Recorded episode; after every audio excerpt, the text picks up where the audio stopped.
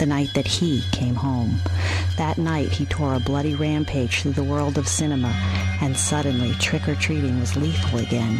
His name was Michael Myers, and the night was Halloween. Welcome to Filmstrip and our Halloween retrospective series. Here to protect you from the clutches of Michael Myers or the Silver Shamrock Corporation are Brian. More fancy talk. And Jay. We are talking about evil on two legs. These podcasts will be spoiler filled as we discuss the plots, characters, and themes of the Halloween films. It's time to find out. Welcome to Filmstrip. I'm Jay. And I'm Brian. And this is our review of Rob Zombie's Halloween 2, or H2, starring Malcolm McDowell, Scout Taylor Compton, Tyler Mane, and Sheri Moon Zombie. Directed, of course, by Rob Zombie. Released in 2009 on a budget of $15 million, grossed a little over 39 million at the box office. So, Brian, here we are at the end of our Halloween retrospective series, and up until recent news, what most people believe to be the very end of the series altogether, but it has been announced that yes, there will be a Halloween three. What? Somehow or another, continuing from this. We'll talk about that at the end of this because that's a whole other For set real? of questions. Yeah, that's we'll talk about that later on. But we are here, and uh, you know, Zombie had said no sequel, wasn't interested, but when the studio said they were going ahead with this, he decided, well, I don't want somebody else to mess up my vision, so I'll do it. And the funny thing about these two movies is if you if you watch the behind the scenes stuff, and I've watched all of it uh, several times actually beforehand, and then for the, as part of this review. Zombie will tell you that making the first Halloween movie was a real pain for him, and in the end, he didn't even really like what he got out of it but that this film, the biggest problem was that they were on a tight schedule, tight budget, but that he felt like he had a lot more control this time around because Malik Akkad, the producer, uh, the son of uh, the late Moustapha Akkad, told him, "Hey man, go and do what you want to do. Don't feel beholden to anything that that's ever happened before. In fact, I kind of like the fact that you want to do new stuff. Don't feel like you got to remake." Halloween 2 now. So Zombie said okay and took that as free reign to go do what he wanted. And the theatrical version of the film, he was very disappointed in. Uh, the uh, director's cut DVD that came out, which is what we both watched for this review, is it's a vastly different film, particularly in the third act, and it is more of what he wanted. But Zombie felt like this time around he had more control. Well, that's good, I think. Um, uh, I couldn't really tell the difference if he had or hadn't, to be honest with you, because the, the first one was the first zombie film I've actually seen. So Right. this one seemed like it was more in the same vein, that's for sure to Oh, me. yeah. So Yeah, the definitely gory, uh, probably even more gory than the first one, I think. agree with that. Yeah. But uh, yeah, definitely had Rob Zombie all over it.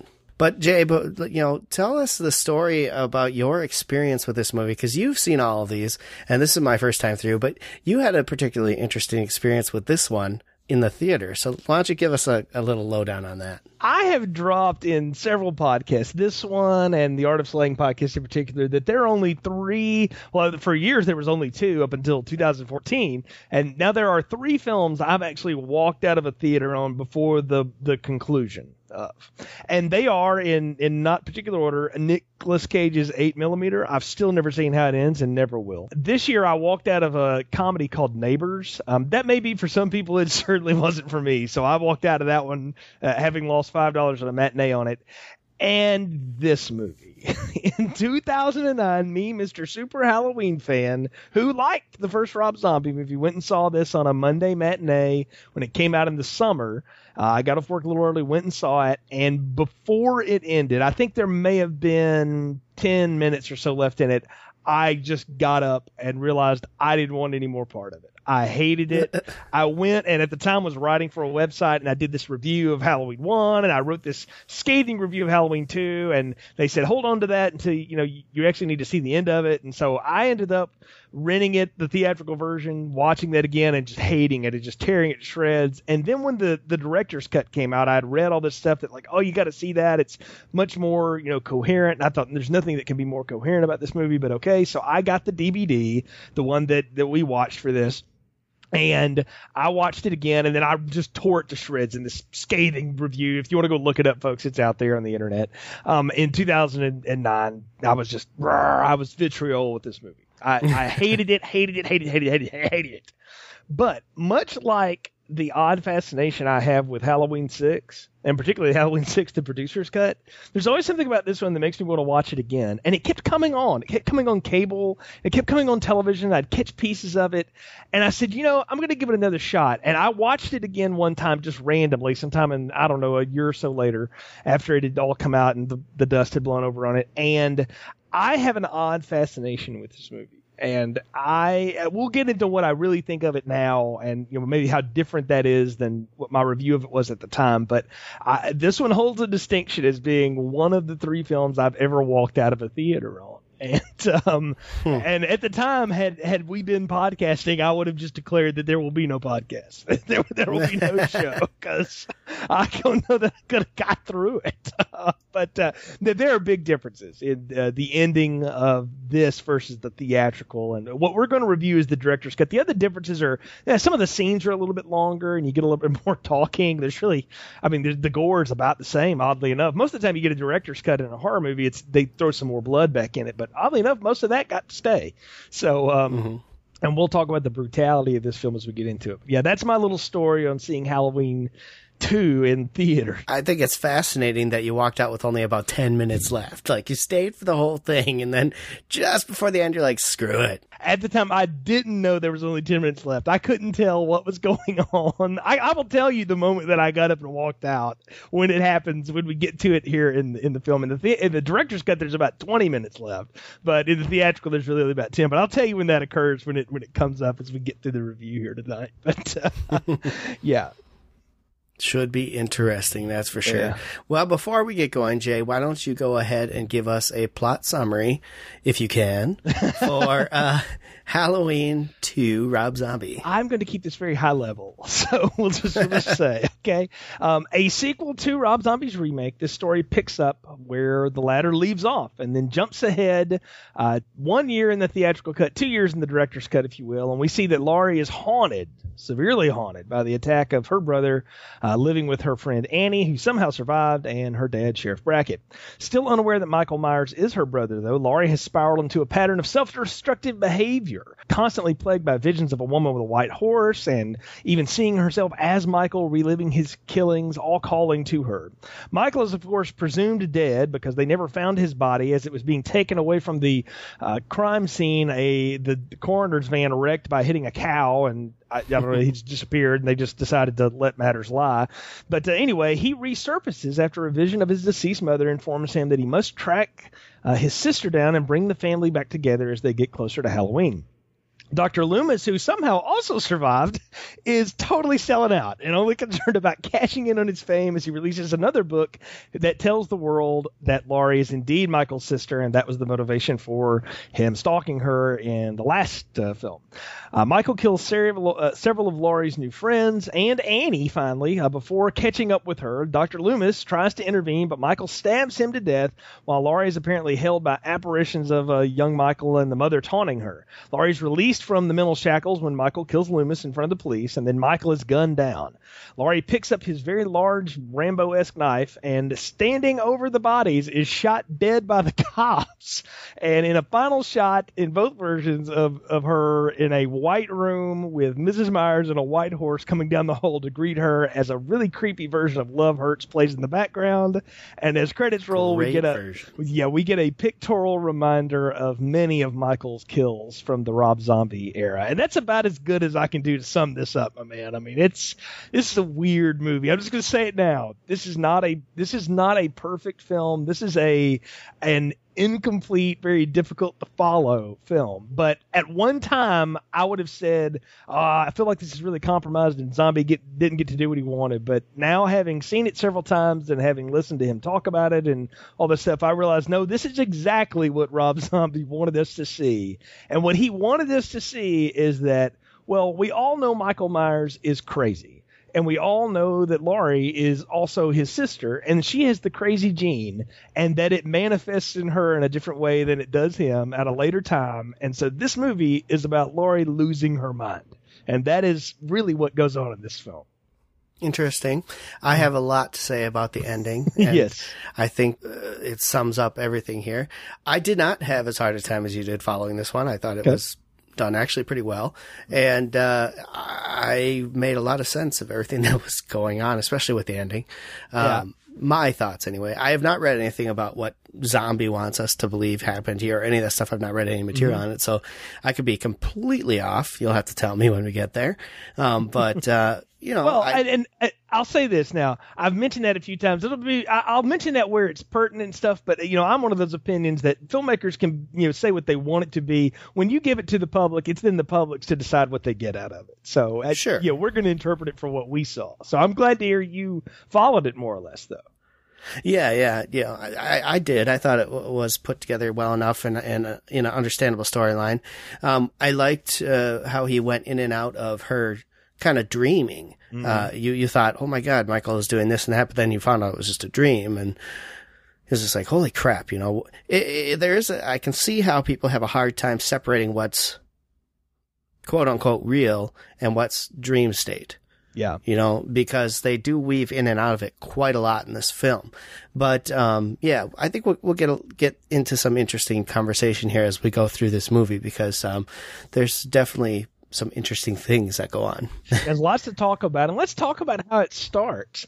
We get a, a little bit of a flashback and almost retcon, if you will. We see another visit of Deborah Myers going to see a young Michael. Now they they actually had shot it with the kid from the first one, and then realized that he had just grown way too much in two years. He didn't even look the same. He didn't sound the mm. same anymore. So they they recast it, different kid this time, and we see the mom visiting young Michael, and she gives him this little white horse statue thing that we'd never seen before. So that's the retcon part. And before that, we had that title screen that tells us that a white horse can be a symbol of rage being unleashed or something like Yeah. that.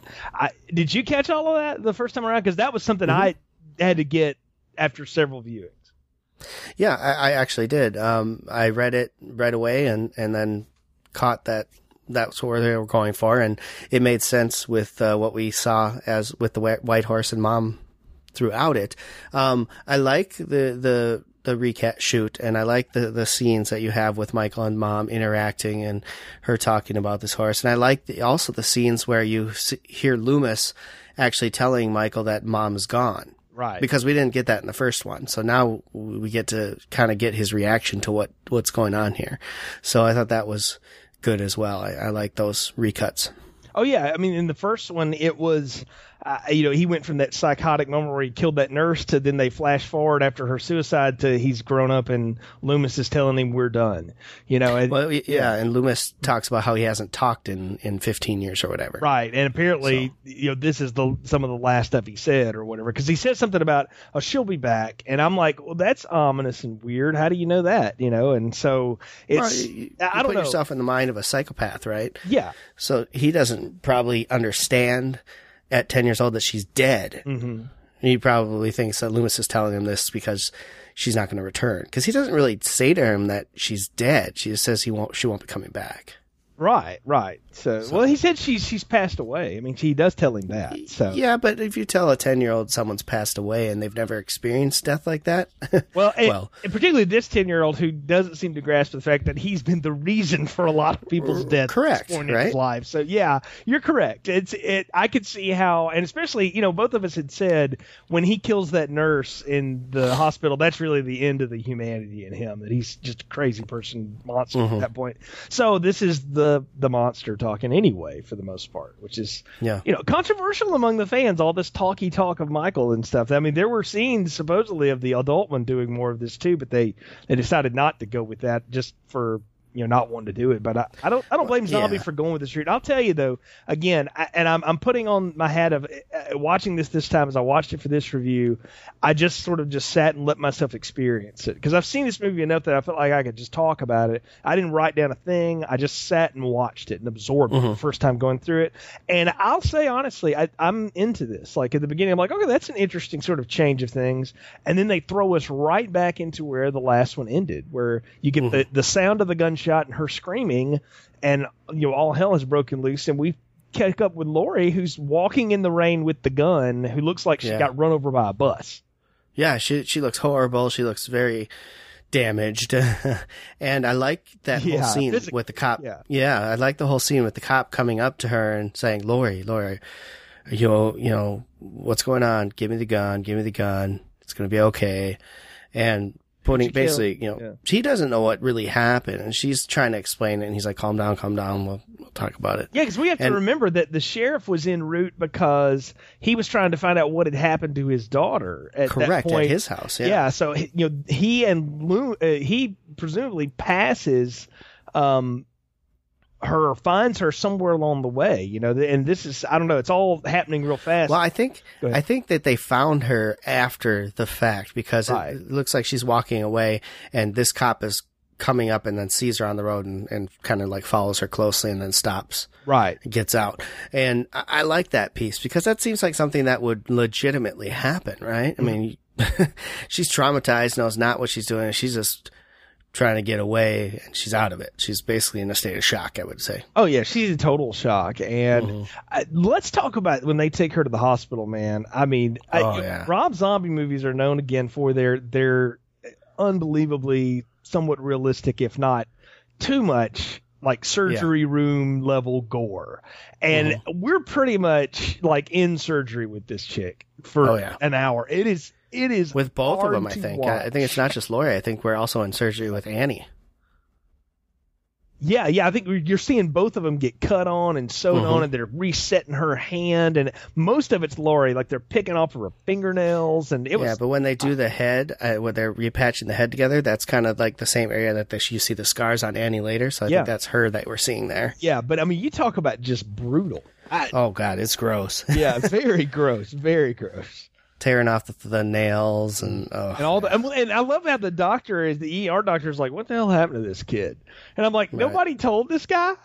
Well, I'm sure they didn't. I mean, So- it's an open, active investigation. So you've got a body, put it back together. I guess I guess at that they don't have point- time I guess at to- that point they didn't even really know what had happened at that point because while that's happening, Mm-hmm. they're picking up the pieces back at the uh, the house that everything went down at last time. And Right. I love how uh, somebody says, "Well, I think it's pretty clear what went down here." The sheriff's like, "I don't think there's a bleepity bleeping thing that's clear about this." Exactly. you know, and I'm like, yes, "You're exactly right. Like that Yeah, like be the oh, it's clear. Okay, you tell me what happened. yeah, exactly, Mr. Deadwood. What what is this? Yeah. So, but okay. Now here's the thing, though. You know, we talked about last time that Zombie loves his white trash depravity, and he's definitely going to get some of that this time because it manifests itself mostly in the form of these two coroners, you know, meat wagon drivers, basically. Oh, jeez, yeah. Oh, this is this is just, uh, and th- this is where I start going. I'm like, see, this movie like starts really interesting, and then it just does this stuff that I just don't, I don't enjoy. I can't even get a laugh out of what these two paramedics are talking about. You know, dead corpses and hot chicks and all this, you know, stuff. And Mm-hmm. they talk about how heavy Michael is. They're paying no mind to this and not watching where they're driving. Which, by the way. I don't remember Haddonfield being this rural from the last movie. It all of a sudden Well, becomes like it's- southern Georgia, which that's where they shot this, so I know that's where they got it. It's not far from where I live, but that's a different look than Pasadena. Yeah, I I agree. Um, but you know, if you look at some of the other films too, outside of the I'll say ca- canonical films, there is a lot of travel going on.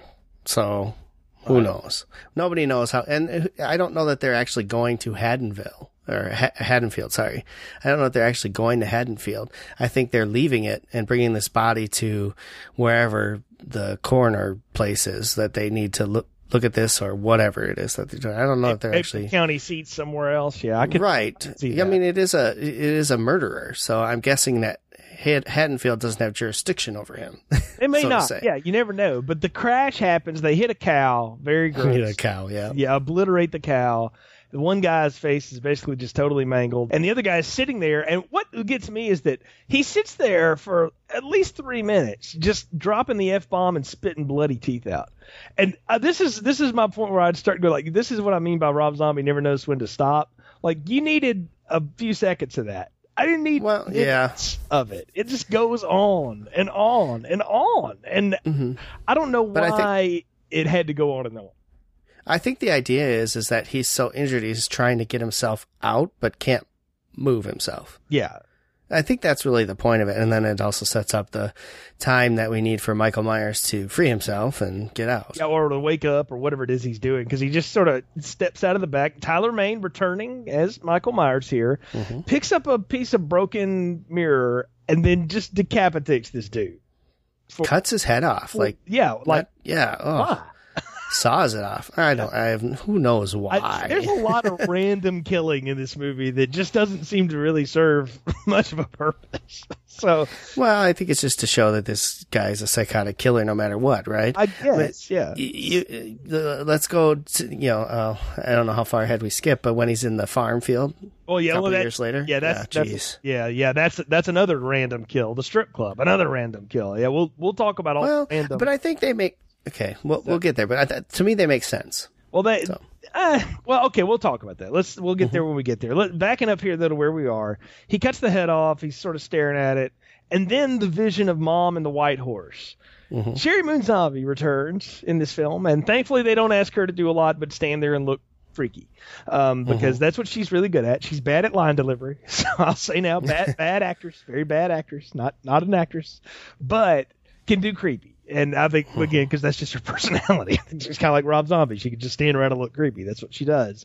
But I, you know, he walks over to her, and then like I don't know, it's almost like she's got the pet unicorn, and I don't know what's happening. I'm intrigued because I don't know what's happening, but at the same time, I'm like, how how is this happening? This just all seems very very different, even from the motif that Zombie set up in the first movie, because there was none of this. It was all ultra realistic.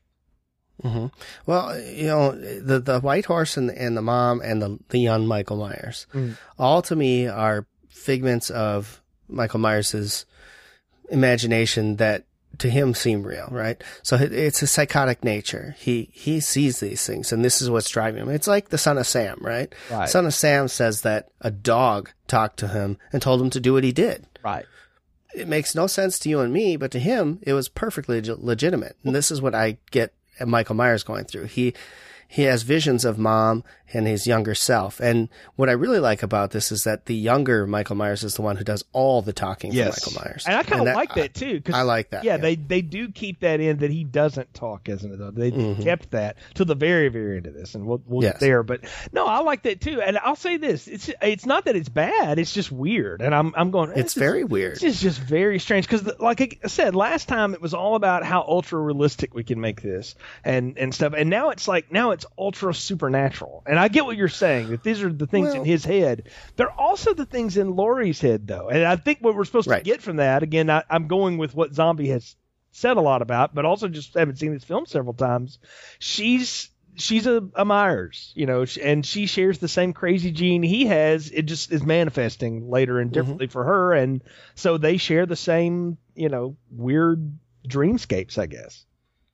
Yeah, I, I yes, I don't know that she gets it until the very end, um, necessarily. But for Michael, yes. I mean, it doesn't seem like it's supernatural to me. It's just you're getting into the mind of a psycho killer. Maybe that's it. This- it everything last time was from the outside looking in, a bird's eye view of this person operating. Yeah, and this is could- more of Michael Myers' view. Yeah, you and see Laurie's you see, view. You see all, all the external loci, loci of control that changed Mm-hmm. him into what he was. Now you're seeing the internal. That's what I'm hearing. Right. That's an interesting point. I never thought That, about. that's that. the way I looked at it, Yeah. and that, that's why to me it made a lot of sense. That's cool. um, so to, he, this is all what's driving him. I mean, it's good to see something like this though, because you don't know what would be driving him to do these kind of things, right? Um, there's got to be something that drives a serial killer to do these horrific acts, and for him, it's not money, you know, it's not anything like that. It, it's this thing in his head telling him to do these things. Yeah, to, to kill or, or just Mm-hmm. you know whatever. It's not the curse of Thorn. It's not a druid cult in a basement. You know, thank Oh, God, thank God. Yeah, we've moved away from that, and it's not even it's not even Stonehenge. So, so Oh yeah, thank God there too. yeah, we we never tied that one back into it either. So we then get to uh, uh, we get one little more like quiet moment here where we see Laurie find Annie in the hospital. Annie's on you know all these tubes and stuff, barely alive, right? And Laurie's just you know wanting to be beside her or whatever, and the actress. Uh, Octavia Spencer, I have to say, shout out to Octavia Spencer, Auburn grad, uh, and uh, Academy Award winner now. She was in The Help and spent years as a character actress, just doing little parts here and there, uh, playing this this nurse here where she has to make Laurie go back to bed, and Laurie then wakes up and I just what happens next. We'll go through it a little bit. It's it's it's a very crazy chase, almost a quick remake of Halloween 2, if you will, Right. Of the old That's Halloween what I, 2. I looked at it but as. Yep. it it turns out that it's a dream. I want to ask you though, having never seen it before, did you pick up on any of the clues that this was a dream along the way? Because there's three or four in there that Hmm. on multiple viewings you you know, even if after you know the facts, you you could pick it up. I did not pick up that it was a dream at all until she woke up. Okay. But, you know, I thought this was exactly what you said. Uh, This was a callback to the original Halloween 2 and in the hospital pieces. And I kept thinking to myself, why, why, how, why are they going through this so quickly? How did he, why is he there so fast? And uh, why are they going to take her out so quick and all that stuff? So Yeah. it was, um, interesting for me, I, I think. But, uh, yeah, I didn't catch any of the clues. I'm actually curious to hear what those are. The, the the clues are as follows. The the biggest one is the Moody Blues song. The Nights in White Satin is on every television at the same spots of the song for the entire point. Mm-hmm. 5 to ten minute sequence. So that's supposed to be clue one is that everybody's watching the same thing and it's at the same spot everywhere. So Mm-hmm. okay, there's there's that. There's also a point where she falls into a um, Dumpster. a dumpster full of bodies, and you can't really tell it because of the way it's shot, but the bodies are all the same person. They're the Oh, same. They're the same nurse that she finds in the hallway that's had her eyes gouged out. And so that that's supposed to be Dream two uh, or Clue two, and I, the third one is ah, it's a little harder to for me to see. This one seems kind of like eh, it's it's focused, but it's something about like her clothing is supposedly changes from scene to scene, but I don't I don't Oh. I don't even recognize it. It's all looks like hospital garb to me. So, uh, but those are the big things. The, the, the big one's the Moody Blues thing, and then the bodies. But let's talk about what we see here, though, because I'll tell you now, there's not an action scene, if you will, in the rest of this movie that's anywhere close to this. This is intense. And had, for whatever reason, had Rob Zombie decided, you know what, this is what I want to do for, you know, 55 minutes or whatever here, I would have gone with it, man, because I thought this was fantastically paced. The way he takes out Octavia Spencer's nurse, that like she walks out and turns around and she's got that slash in her face, and then he Oh, just yeah. rips her to shreds on the floor. I thought was was incredible. It was brutal beyond imagination. I mean, just listening to the gasps and of horror, feeling the, I mean, you could almost feel the knife in the back every time he, he stabbed her. It was just like, oh dear God. And you hear him grunting like like they mm-hmm. left in all. He of does that a Tyler- lot. Yeah. Yeah, they left in all of Tyler Mane's natural audio of him exerting himself, and I thought that was kind of cool. You know, because we just we've never heard that before. Michael's never done anything except breathe heavy in the mask. Yeah. And so for mm-hmm. him to be like, just you know, getting riled up is a nice twist on the character. I thought. I agree. I like that they did that actually because there's obviously some, it, it shows the anger behind each thrust and each push, right? Mm-hmm. It shows the amount of energy he's putting into his kills. And I think that's important to just have him stab and have no emotion, no nothing seems a little less mm-hmm. Thrilling, right? This is, this is Well, definitely it's- freakier. It would be And like scarier. it would be like trying to do something that they've already done in parts four, five, and six. If they just did Mm-hmm. it with him just killing people, or even part two, if you want to go back to that. Clearly, Zombie changed the game with the way he had Michael operate the last time, and he wanted to keep that up, and so Mm-hmm. he gets more and more vicious. But the, the thing is, is that none of this is happening. That's the the and my initial reaction to was like, ah, that was lame. How could you dream fake me out? Honestly, having seen it several times, I appreciate this sequence a lot because mm-hmm. it's a lot of fun, and I, I think it's also zombie tipping his hat to okay, Halloween two is kind of cool. We'll do a little bit of that, but now you're in my movie.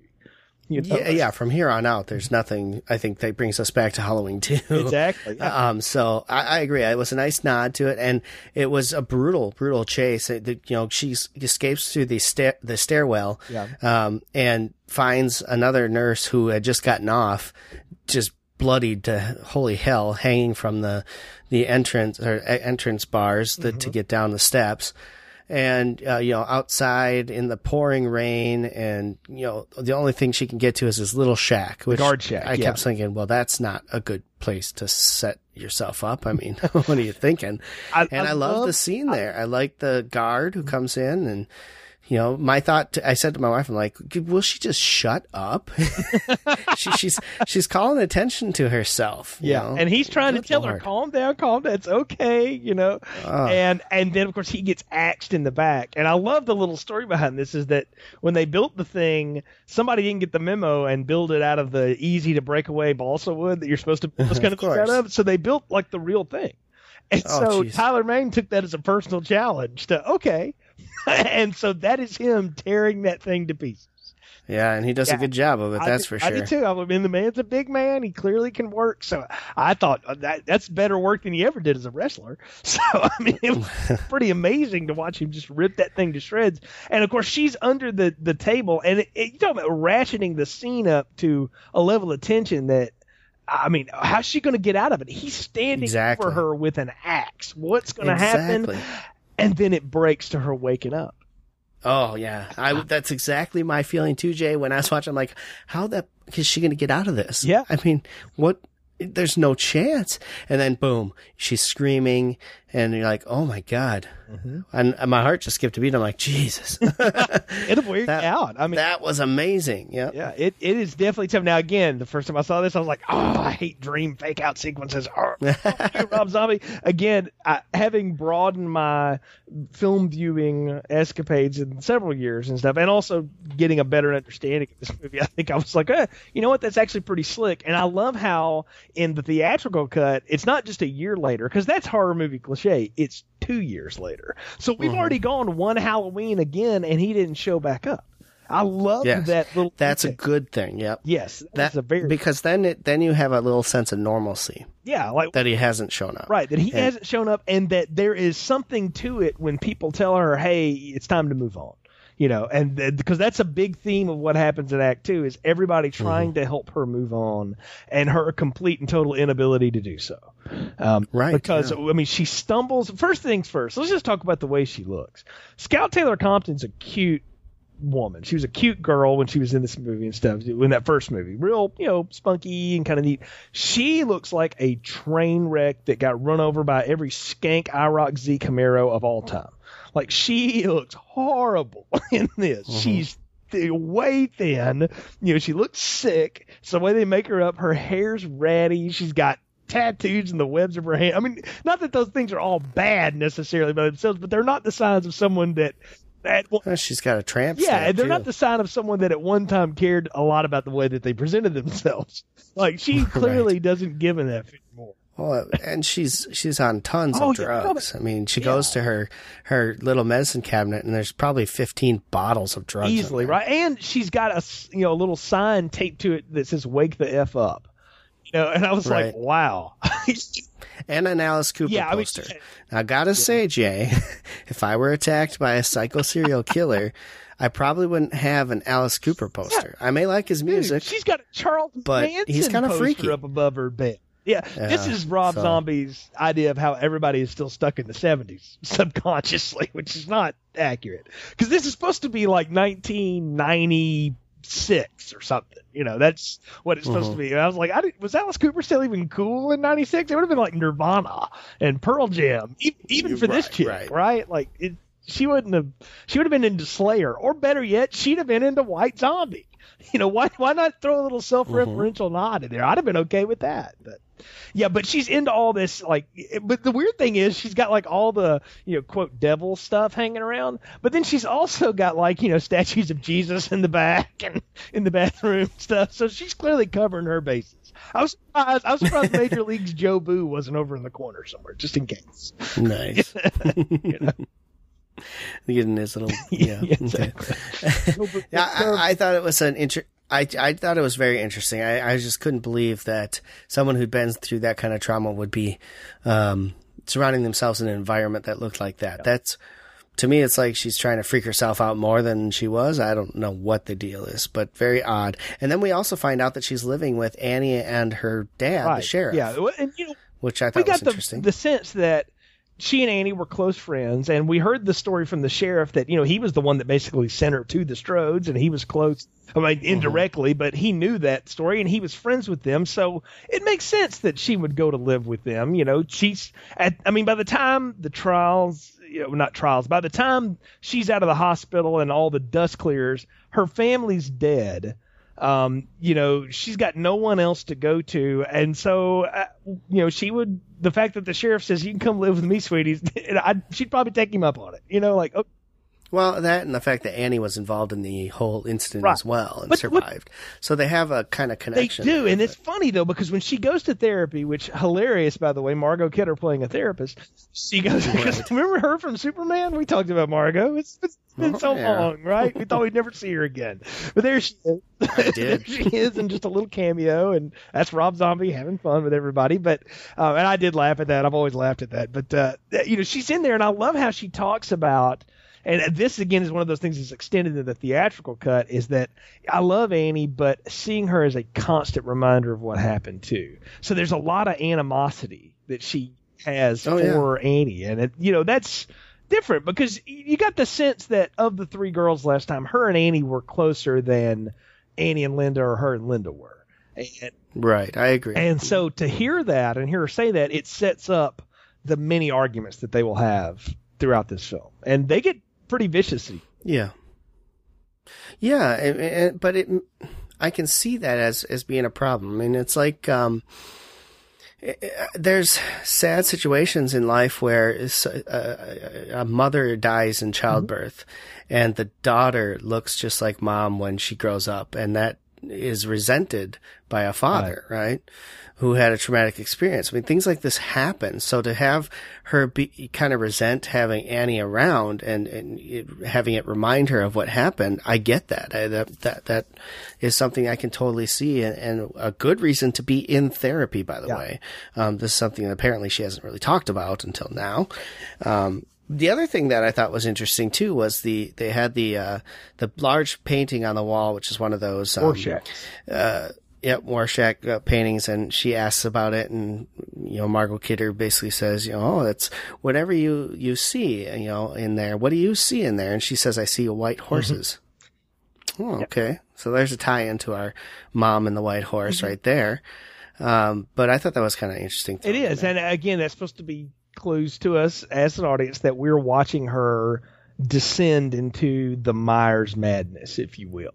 And um, mm-hmm. the fact that it was you know, the the question remains, and what you you think about is, had that never happened to her, had Michael never broken out of that institution, never you know encountered her, whatever, would it have ever triggered in her, or was that going to happen anyway? At some point, it just you know what triggered it in him was all that bad stuff that was going on around his home life, and what you know what it was his attack on her that triggered it in her is what we're led to believe. It's it's an interesting question. Hmm. You wonder, you know, it's that whole nature nurture thing thing. And they even play that off as a joke when they have Loomis talking at one point, you know, and he makes some crass joke about it and doesn't answer it. And I think that's because Zombie says, yeah, there's no answer to that. You know, that's the eternal debate, you know, and, and I like the fact that he doesn't give an answer to it, but it's one of those talking points. And I'll tell you again, if you'll, if you're watching this film and you just go with it for what it is, you just put aside all your Halloween baggage, which at the time in 2009 in the theater, I readily admit I was not doing. So you can, you can see this stuff and start having these sort of discussions. And what I realize now, of course, this time was, you know, I, I find kitschy fun in Halloween 4 and stuff, but at no time am I really examining its psychological motivations. you know, and sure. this movie's asking me to do that, and I'm kind of like, okay, I'm intrigued about mm-hmm. that. I think that's that's neat. And I, you know, I love how we see Laurie in therapy, and I like how they play the therapist here too. Is that you know she's on a lot of medication, but the therapist isn't just throwing drugs at her. She's trying to get her off right. all that stuff and to learn how to cope and deal. Because she's like, you're 19, you know, you gotta you gotta learn how to move on with what's left of your life, kid. And I I liked that little uh, character moment for the therapist. Oh, absolutely. It, it shows you that she's not just feeding her what Exactly. she needs, right? And, and she, when she tells her she's going to get her some drugs and she tells her what it is, she has a reaction like, oh, I don't need that. I want you know? this. And it's like, oh, yes, you Yeah. do. You know, you don't need anything else. And, and besides, I gave you 10 times the amount that you should have taken by now and blah, blah, blah. But uh, I like that, that part of it as well. I think it was, it's good because you want to see that the therapist is there to help and not just there to make a buck, right? And so this shows you that she actually does care and is trying to help her cope with this traumatic event that she believes she should be over by now, you know, Right. and is not. Exactly. So I, I liked I liked Margot's uh, Kidder's character. I thought she she did well in this film. She's there like three scenes or something Right. like that. It's it's but, a uh, barely a cameo. I mean, it's a little bit above a cameo, I should Yeah. say, but she's effective for what they ask her to do. She's not uh, still not a very good actress, but for what they're asking her to do, again, the character is neat, and I, I'm with you. I like that too. Yeah. What do you make of uh, Laurie's new friends, the uh, ultra skanky Harley and Maya? Wow. Yeah, and the um and what about the boss? say, Oh. Howard Hesseman, WKRP in Cincinnati, head of the class. You know, lots of things like that. Hippie, you know, what is that place she works at? Is that supposed to be a coffee shop or a bong shop? Uh, did they say what it was? Was it I a don't know. coffee She's shop? putting on an real? apron and like Because grinding up something at some point. I I don't know. I I couldn't figure out what it was because they had everything and anything. It was just kind of like a weird. like a weird, eclectic, you know, hip hipster Did she- store or something. Right. I I think that's, we have a place up here called Down in the Valley. Hmm. And basically it's a record and, and record Mm-hmm. store that has used and, and new records and CDs and all that crap. But it's also this place that has bongs. like a head shop. and uh, yeah, it's they they've got all this like paraphernalia for getting high, but they claim it's only for tobacco use, Okay, right? yeah. And all this other crap in there that it's it's it's like two different stores in one. It's bizarre, and this is what I got the vibe on this place was something like that. And uh, you know, I, did you notice they had Halloween costumes? Yes, I did notice that. I was like, oh, played a Halloween three right there. Exactly. yeah, I mean, it's it's the whole thing in one. Very weird. But moreover, beyond Yeah. that, the two friends. I was like, well, Laurie had two girlfriends before, and they were they were not nice girls necessarily, but they at least tried to act like they were. These two chicks Right. don't give a damn. what These were go hoes. beyond hoes, Yeah. like crazy. Well, okay, let's say uh, Maya, Maya party. may not be a hoe. She may just be a party girl that's kind of alterna girl. She looks, I don't know. She she has a look to her that's very '90s. I thought the well, they nailed that look down. Harley is a hoe. I mean, that girl Oh, talks yeah, yeah. about and we find that yeah, out a little bit. She talks too. about hoe stuff all the time. She pretty much is a hoe. And that and she I guess everybody's got the one slutty friend. I don't know. But uh she oh she was bad. But what was I think it's supposed to show us is that in addition to poor hygiene, Laurie is also not hanging out with you know the brown The the, right brownies crowd, anymore. yeah. She's not in church group on Wednesday nights. So That's yeah, right. She's hanging out with these wild girls pretty much. She is, yeah. Let's talk about what I want Yeah. to talk about.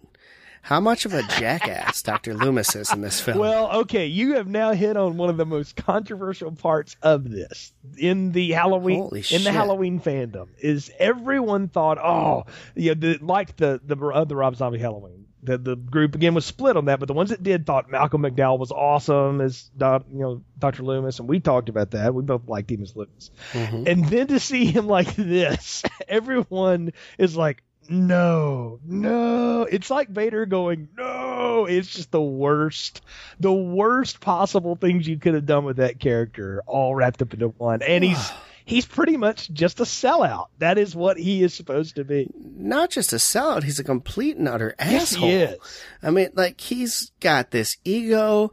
He's, uh, barking at his assistant to get him things and this and that. And he's talking to, he goes on the, the show and gets pissed off because they actually ask him legitimate Yeah, questions Weird and he didn't yeah, want to yeah. answer. Oh God, he's just a dick. And I was just like, wow. It's, you're like, I hope Michael Myers kills this fucker. Seriously. I, I really, I'll like, be honest with you. I, and I'll say this now, in spite of everything else about this review, every time I watch this, I go, Dr. Loomis didn't need to be in this movie. Dr. Loomis didn't need to be No. here. This is this is pointless. He should have been dead. I thought he was dead. He should have been dead. I I was fine with him being dead. I I didn't need him to come back and be I for me to want to root for his death actively, like you're talking about, which is what I do too. I'm like, Right. somebody needs to stab him now. And really, does he does he offer anything to this movie at all? one scene that's ah, we'll talk about it at the end where he's supposed to do something, but I, I still think that could have been accomplished without him there. I I don't think he's Yeah, he's not I- essential to this story. He was And Michael Myers doesn't care about. no, he was either. essential to the last story. This story, he the, his his downfall is so easy to predict. You're like somebody that's that full of themselves is so going to get it, and that's essentially what happens. You know, visions of mom, young Michael, and old you know older Michael walk up and see like a billboard advertising his new book, and they're like, "Oh, really? Okay, we'll see about that." And you know, Well, but but it doesn't even. He's he's right there. It's like he could have gone in there and killed him, but he didn't bother because he Well, doesn't the care. thing. Like, there's that time when he's doing the book signing, and the dad of Linda shows up, lays the picture Yeah. on him, and he tries to defuse it. The guy pulls a gun on him, you know. And I'm like, damn. I mean, that, well, and that's the thing too. Like Loomis wasn't there when Linda was killed. He never saw. I know. It's well, it. So how's he supposed to know who the that dad is? I, mean, I guess if he's doing his research properly, well, he should the have. dad, the still. dad is like, you know, your monster killed my daughter, you know, and so that's that vengeful Yeah. parent. I would have actually been okay had the parent shot him. And that would have been the end of Loomis. It would have been you'd have really wondered why he was in the movie then, but I would have been okay. That right. but you know, I I didn't need to know where he was. Is what I'm trying to say, Brian. I I thought he was Yeah. dead, or if he mm-hmm. wasn't, he would not be doing this. And I guess the idea is that he lived through this hell and decided, you know what, I'm gonna get mine while I still can, and just sold out. I guess, but then he's at the Myers home for this book thing, right? The book, Right. book signing, and he, you're thinking, okay, well, this this is a good place for him to get Yes. killed, right? Because he's at the house, and Michael doesn't like people at his house. We know that, and so it'd be good for Michael to go in there and kill him while he's there. But that doesn't happen Yeah. either. So it's just kind of like. I, I don't need him here either. I, I, I hated him at the end of the film. I'm like, good God, thank Well, God he's dead. Like, let Laurie That's the other him. thing is I thought where did he go off to because like he's doing a talk show which I know those are recorded in the day and then replayed at night you know whatever but I'm like is he in Chicago then he's supposed to go back to Haddonfield like he seems to be awfully nearby convenient Haddonfield's not, not a big town not supposed to be a big town how's he get around Mm-hmm. so quick it, it's the part of this the film that I Jumbo I jet, guess. I, it's it's part of this though that I feel like it's It's is not wig. well explored and not well explained it's just I want Loomis to eh, It didn't need I to want be Loomis though. to be a jerk, and so Loomis is now a jerk. That's pretty much what it feels like Zombie wanted to do.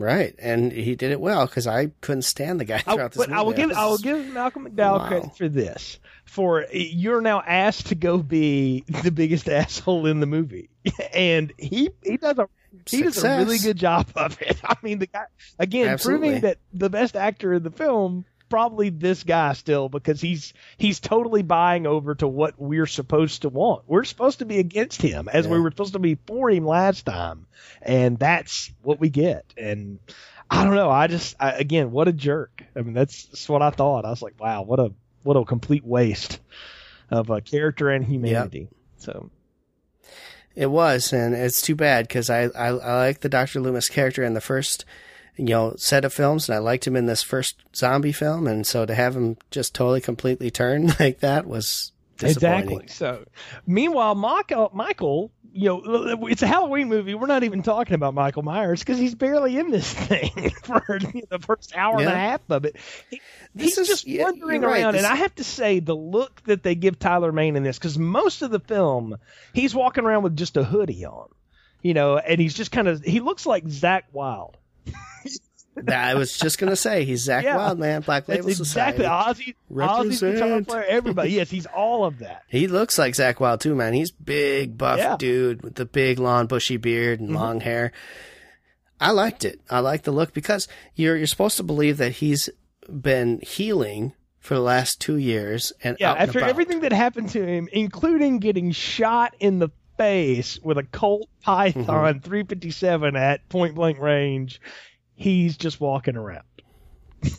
Well, you get the th- you get the feeling that while he was shot in the face, he was only shot on the side of the face and grazed right by the Like, eye there. like- so, so you're telling me because he was, she he couldn't was really LL Cool see. J from H2O? The bullet just grazed him?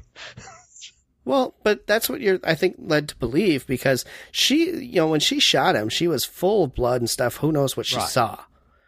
And so a, sh- a shot to the head like that will knock you unconscious Mm. for sure.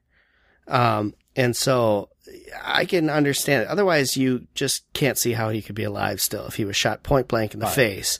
Um, he, he shouldn't be alive. So if she shot at him, because she was scared, sh- you know, shitless when Well, she and- shot him, and he was reaching Yeah. for her. So to actually hit him in the side of the face, because it looks like he she he got hurt on that Well, one that's what I eye. was just say. Like, if you see the mask when he gets out of the coroner's van, and then even when you see it later, Yep. that right side of the mask is like totally blown away. So you can see like you know Exactly. charred like you know powder burns and blood, and then where it's sort of torn away, and he can see out of it. So you see really you know a third of his face now from that. And uh, Yeah. I, yeah, I can take it like that again, but it's one of those things that, huh? And uh, a funny thing is that zombie like it, it, when it comes to the point, he's like, "Yeah, I guess I should tell you uh, how he survived that. I don't know. He got he got grazed. I don't know. Maybe she's not a good shot. Who cares?" And that's literally what he says. And, and that's pretty much it. It's like, move Nice. on. Who cares? you know. And, What he should say is, "Look, he was dead, but they made me bring him back to life." So yeah, he just well, got grazed. you brought up that's an interesting thing too. I used to think, and I'm not the only one that thought this, is that the movie he wanted to make was that Laurie was always the killer and that Michael is actually dead and that she's the one doing this. But according to him, no, what he wanted to show was that Michael Myers is still out there and that Laurie's just going crazy slowly but surely. That you know, and we'll, Yeah. we'll talk about more of that as we get into it. But he he had plans for when he decided to do this. He said, "Well, okay, this is how I'll put Michael back in it, and I don't need to sew his head back on, or you know, have him kill an EMT or anything like that. We'll we'll just say, yeah, she just missed it, you know." So, but I'll Right. tell you honestly, And and, I've never fine. I've, I've never felt bad about it. I, I've honestly always thought, well, you know what? The fact that he doesn't explain it is actually pretty good. Because if he bothered to explain it, he would just be stupid. So just just don't let me figure it out, which we kind of do, you know. So okay, yeah, Right. I think it becomes kind of obvious that what happened there, especially with the, the mask and everything else that goes on. So I didn't mind it at all. I, I thought it was a good enough explanation. He's obviously not going to go to a hospital to get healed. yeah. Gonna be Because they'll the probably kill him. Yeah. So he's, he's been, you know, living on his own, trying to, uh, figure out what's next and probably having visions of mom and, and the Well, white and, horse. and these visions are telling uh, you, you get this idea that these visions guide him around and tell him where to go. Yes. And basically, she shows up and says, "It's almost time. You need to start getting ready." And so we talked. We we alluded to this earlier. I want to talk about it now.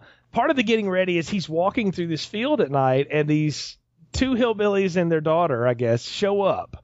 Um, and get out and beat the crap out of him with like a lead pipe. Like, I told you stay out of my land, boy. You know, because we get the idea that maybe Michael's just sort of been circling around the back 40 there, eating cows here and there. yeah. Right. is, I got the same idea. I thought I figured he's been obviously seen on this land before. He's probably living in some sort of a cave type thing on the land or whatnot, and that these people are taking offense to that. But uh, what? yeah, well, that and, and as my wife said to me as we were watching this, she's like, this is just sort of random. Why is he killing these people? And I said, I guess because they, Well, they beat the shit they beat out him up with a pipe. She was like, yeah, but he was on their land. I was like, well, okay, you make a good point. Uh, okay, I'm I'm a psycho Yeah. killer. You come and beat me up, but because I'm on your land, I'm going to Well, let well you here's live. the thing. What is what's Not gonna happen. to me because they play around with this later on in the movie. He he doesn't do anything to him when they just walk up to him talking trash and they start beating on him. He waits till they walk away, then he gets out the mask, puts on the mask, and pulls out what I Mm-hmm. can only describe as like the Rambo three knife.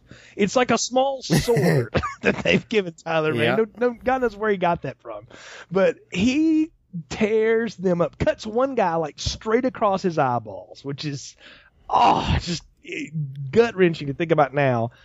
You know, implants Oh, yeah. the other guy on his horns on the front of his truck, kills the other Yep. dude, and then drags the girl off and just stabs her, stabs her as she's you know screaming and dragging her around.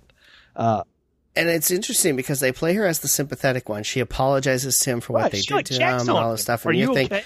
well, Yeah. and you're, yep, you're thinking, okay, well, he'll let her Yep. go. But being Michael Myers, he has no humanity. And so even though she was kind to him, he does not return Well, the favor because he drags her out and just cuts the crap well, out it's of her just like. Ismael, you know, his friend who took care of him for all Mm-hmm. those years. He still drowned him in a tub.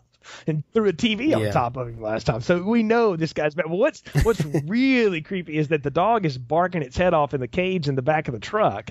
Which I'm at first I'm like, "Dude, first off, no good rednecks put their dogs in cages in the back of the truck. That that dog's free roaming.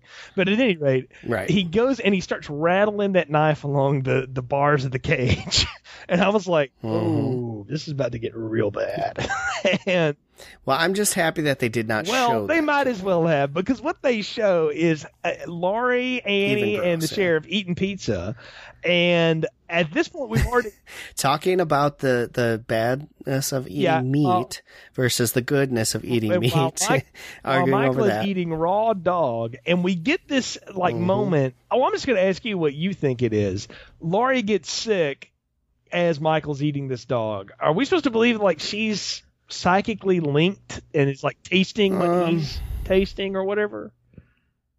I got the impression that she had tasted a piece of meat on her food because it was half and half pizza, Mm-hmm. and that she got sick from tasting the meat. That was my Okay. impression. I, I maybe it was supposed to be that she all of a sudden has a vision of him eating the dog. I, I think sure. we're supposed to believe that because at that point she's had a lot of hallucinations. You know, one where she Mm-hmm. like she you know is hallucinating that she's at the kitchen table on Halloween night back in you know the late seventies, early eighties or whatever when Kid Michael kills everybody and like she she Mm-hmm. recreates the death of the stepfather, but instead of the stepfather or not the stepfather, the boyfriend, the death of the boyfriend, the mom's boyfriend, It's it's Annie. Annie. She tapes up Annie and cuts her to ribbons, and you know she's had all this stuff. So it's again, it's not explained. Zombie doesn't explain it. We're supposed to figure it out for ourselves. So in figuring it out, I've always looked at this as like she's going down the crazy road, and part of that is.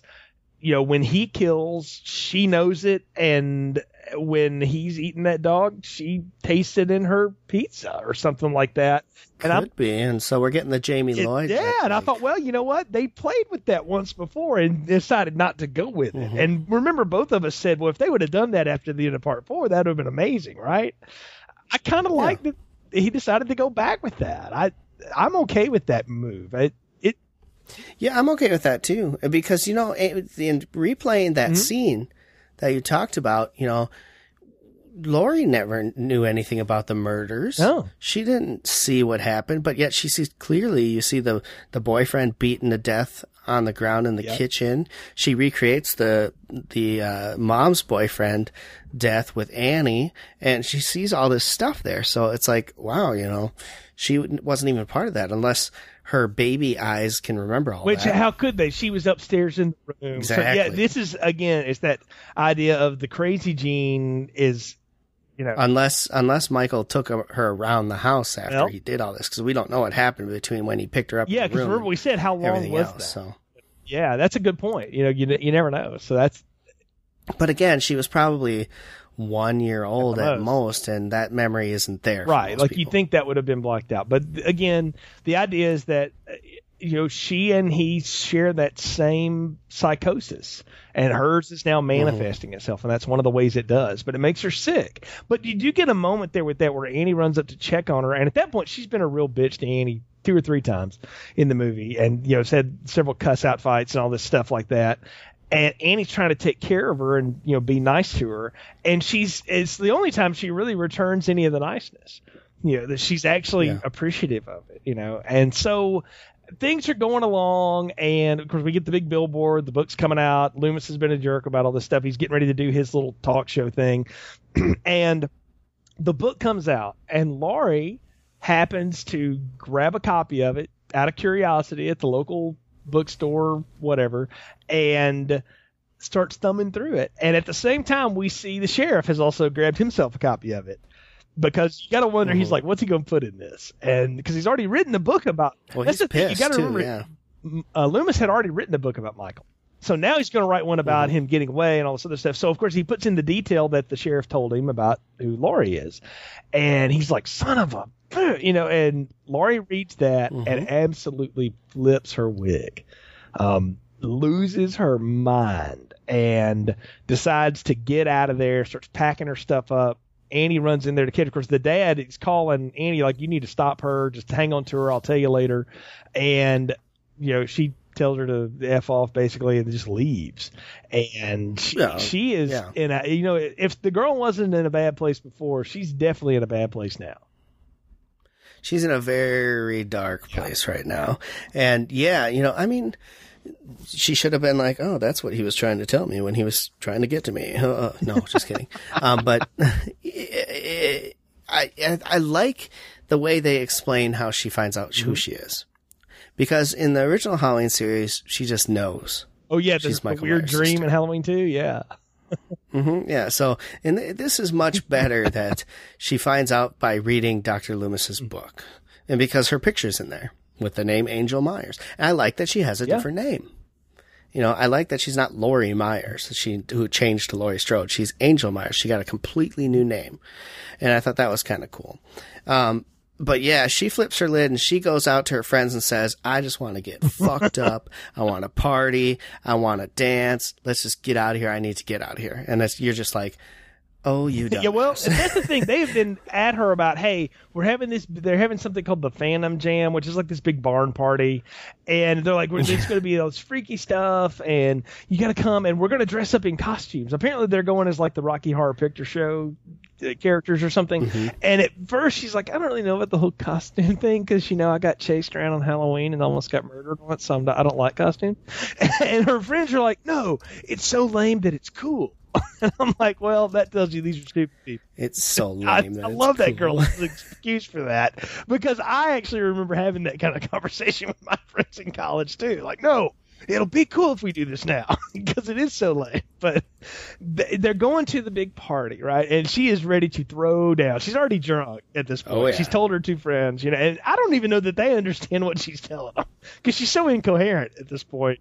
But Right. she's just like, let's just go get totally trash, you know, whatever. And they go to do. They're going to go throw down, you know, at the at the Phantom Jam barn party thing. Me? Yep. Yeah. Which, what did you think of that thing? I mean, that was Very really weird. One of Rob Zombie's friends apparently is that guy playing the Captain Clegg or whatever that band is supposed to be, and it's I don't I don't know. It's very very odd. There was there was Band, like huh? there was like music and topless people on the stage, and there was a there was a man in a wolf costume, and I. Brian, I wasn't mm-hmm. really sure what I was watching. It was really strange. So it was very, very weird. It was beyond weird. It, well, it's not anything weirder than what has already been in this weird movie. This movie is just well, weird. true. Uh, This is just a. It was kind of like a counterculture that I'd never have seen. Now, maybe that type of stuff exists out there. I mean, I'm sure it does. But what Well, a let me bizarre thing to go to, and the guy's up there just talking and telling like jokes to all this music. Well, hey, man, like you grew up in the Midwest. Is, does this kind of stuff go down? This how you guys throw down out there? Like we didn't really do this down here. No, it was no. about playing scattered music, you know. So I mean, that's pretty much. Yeah, uh, up here it's more Yeah. country tunes and stuff, but uh, I'm sure this exists in Minneapolis or somewhere like that. Uh, Chicago, probably yes. You know, I'm sure stuff like this goes on a rave Mm. type party, but um, I've never seen anything like it. I thought it was just a bizarre gathering of people, yeah, but very uh, bizarre. yeah. yeah. So anyway, she's all drunk and shit and yeah. Going to town and, and you know, we get uh we get our good friend Harley who escapes from everyone and finds this werewolf which is a hell of a costume because it, moves with his mouth and everything. But this kid talking himself up as a great sex guy, and he's got the, the shaggin' wagon, and then you come to find out he's probably a Yeah. virgin based on his actions. But she's all in it; she's gonna fuck the shit out of him, and it's like, I oh, mean, oh, again, jeez. she's a total hoe. I mean, that's that's what we Oh, get. And so now we got to talk about what Michael's been doing before he kills her at the party because he's going to show up and kill her. So let let's hold up on that for a second. Michael has made his way back down now because Mike because mom has said time to get ready, right? So apparently getting ready is eat yourself some dog, kill some random people. And part of his part, of, part of his apparently hitman mission here now is to go and kill everybody that maybe was awful to her at one time because he goes to her old strip club kills the bouncer in the parking lot by curb stomping him then goes inside Oh, yeah. and kills the owner and the naked stripper by throwing them against glass and stabbing them and just breaking them in half basically the thing is that he Mm-hmm. kills the bouncer outside without wearing the mask and i don't know if you caught that or not but it's like I, I I did not. thought that is so odd. Why? I mean, because he like go they go out of his wa- out of their way to show him putting it on to kill the people in the field, but this guy keeps talking about how he's going to kick his butt if he doesn't leave the parking lot, and, and I'm like, you're you're about to die badly. well, I mean, uh, let's let's look at this here, Yeah. dude. You may be a badass in your city, but that guy's got at least six inches on you and a good fifty pounds. You ain't gonna kick his ass. yes, that dude. I'd be like, sir, would you like some chicken? Are you homeless? Can I help you? Like somebody that big doesn't get and stay that big unless they eating something.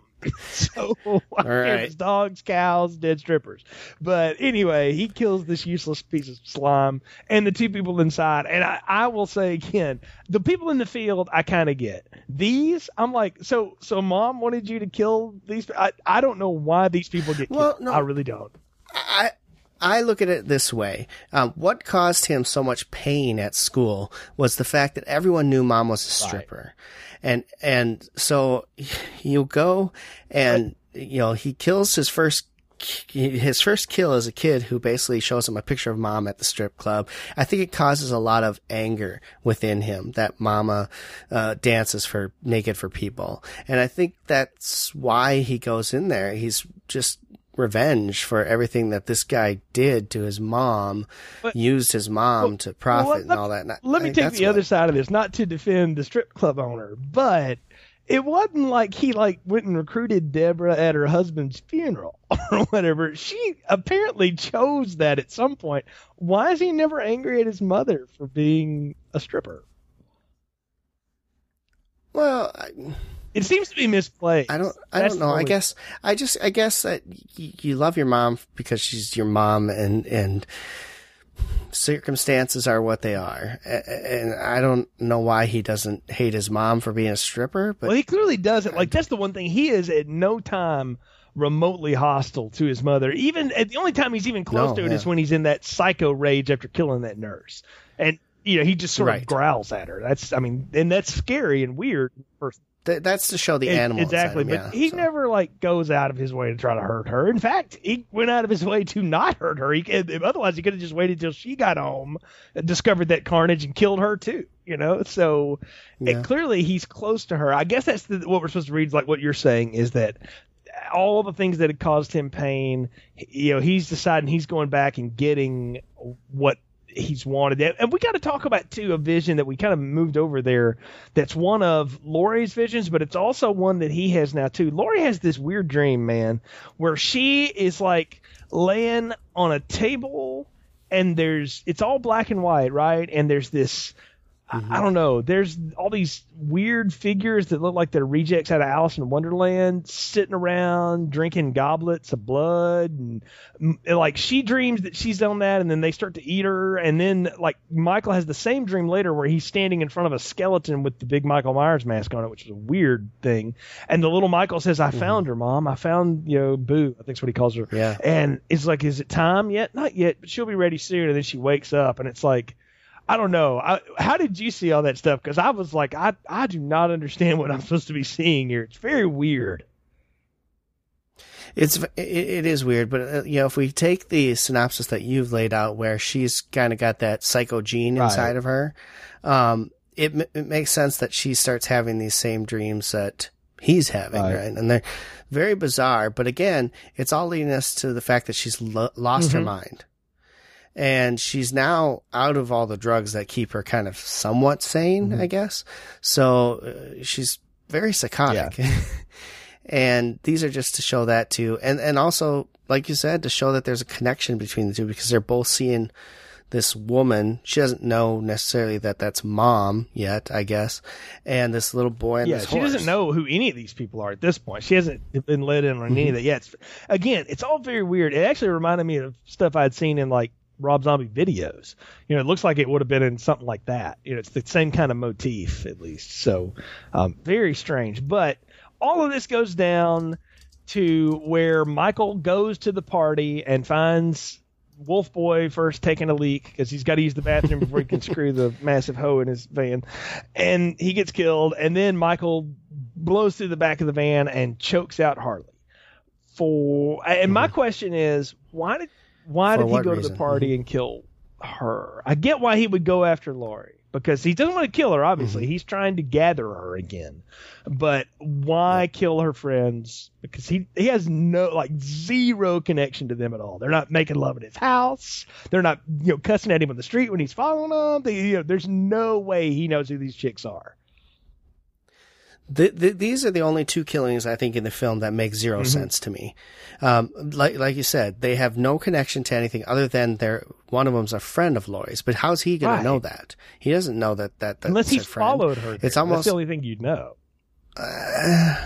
But even Yeah. so, uh, the other friend doesn't get harmed right Mm-hmm. away. So it's to me, it was just a strange way reason to do it. And it was just there to kill. You know, it was just there to show the sexual tendencies of her friend and then to have him killed. No sense in, in that kill at all. There was no need to do it. Um, yeah, I, I didn't get it either. I, I thought it was just bizarre and not not really true to the character. I will say this. I think if at any time Rob Zombie was entertaining the idea that Michael is not actually here and this is all Laurie's you know thing, is that what we would learn later is that she actually kills all of her friends here and then that's that's her and her manifesting of the gene. But that's not again, that's not how it plays and it's not how he ultimately filmed it. But I could put that forth as an idea that maybe at one time he was you know, Zombie was thinking about doing that and then just decided not, but kept it in to keep the body count up. I don't know. It's very weird. Yeah, because I mean that's I mean that's really what happens next is, you know, at that point the sheriff has been alerted that you know uh, stuff's going down. There's there's weird things happening. So he sends a cop over to his house to guard Annie, uh, who has a hilarious line about, "Man, last year she kicked me in the balls," you know. and so so you know, Yeah. poor, poor Annie never leaves the house in this whole movie. She's always at home making breakfast or dinner or taking care of somebody throwing up. But anyway, we don't we don't get her story, but she's also had a very traumatic event Yeah. in her life that's left her scarred. So maybe she doesn't go out because she doesn't like people seeing the scars, or maybe she's afraid to go out. thought. Yeah, we don't really get to explore her side of the No, we don't. story, other than she yells back at Laurie at one point and says, "You know, I went through Mm-hmm. this too." You know, and and that's all we really get. So she she may have some fucked up stuff going on in her mind too, but that's she's not the focus of the story, so we don't get to exactly. But I do love my favorite kill, if you will, in the film is hers. When Michael goes to the house, takes out that useless deputy, then goes upstairs and stalks her as she's getting ready to, you know, take a shower. And I'm like, this is going to be the gratuitous, you know, showers.